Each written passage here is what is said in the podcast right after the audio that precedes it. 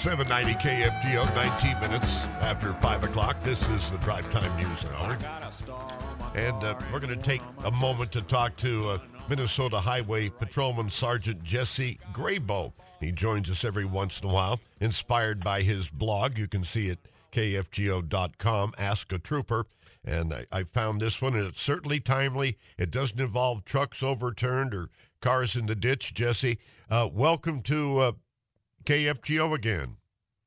Well, good afternoon, Jack, and thank you for having me. Sharing the road with farm equipment, uh, uh that's going to become more common if it isn't already uh, common. But uh, what are the requirements for we, the motorists, and and also for the people with that farm equipment?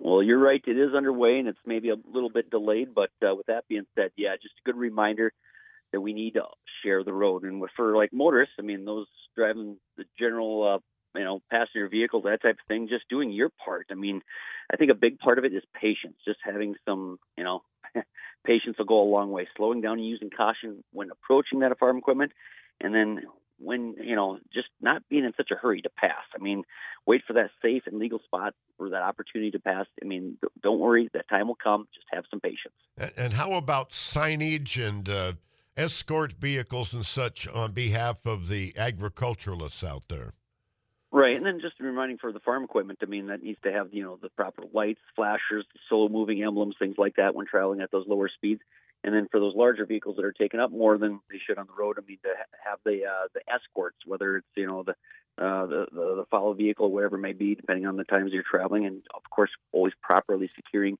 the loads or whatever you're transporting.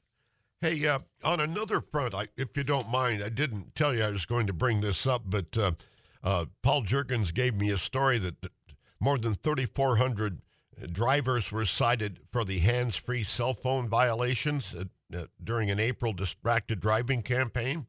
Uh, 257 agencies across Minnesota took part. Did you end up giving any uh, citations for uh, cell phone violations?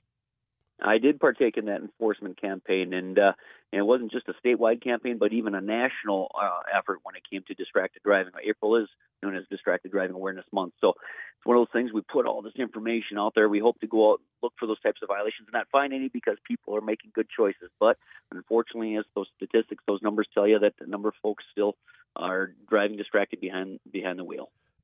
There was one story, uh, one uh, patrolman in St. Paul stopped a 39 year old woman who was using her phone for a court hearing over Zoom. Oh, While yeah, oh, she, she was behind the wheel.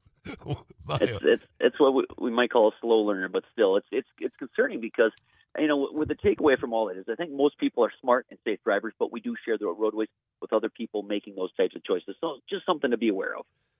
Jesse, thanks a million for joining us, and I wish we had more time, but we'll, we'll have plenty of time. I love your blog. It's it's called Ask a Trooper at kfgo.com under blogs. See you later, buddy. Thank you, sir.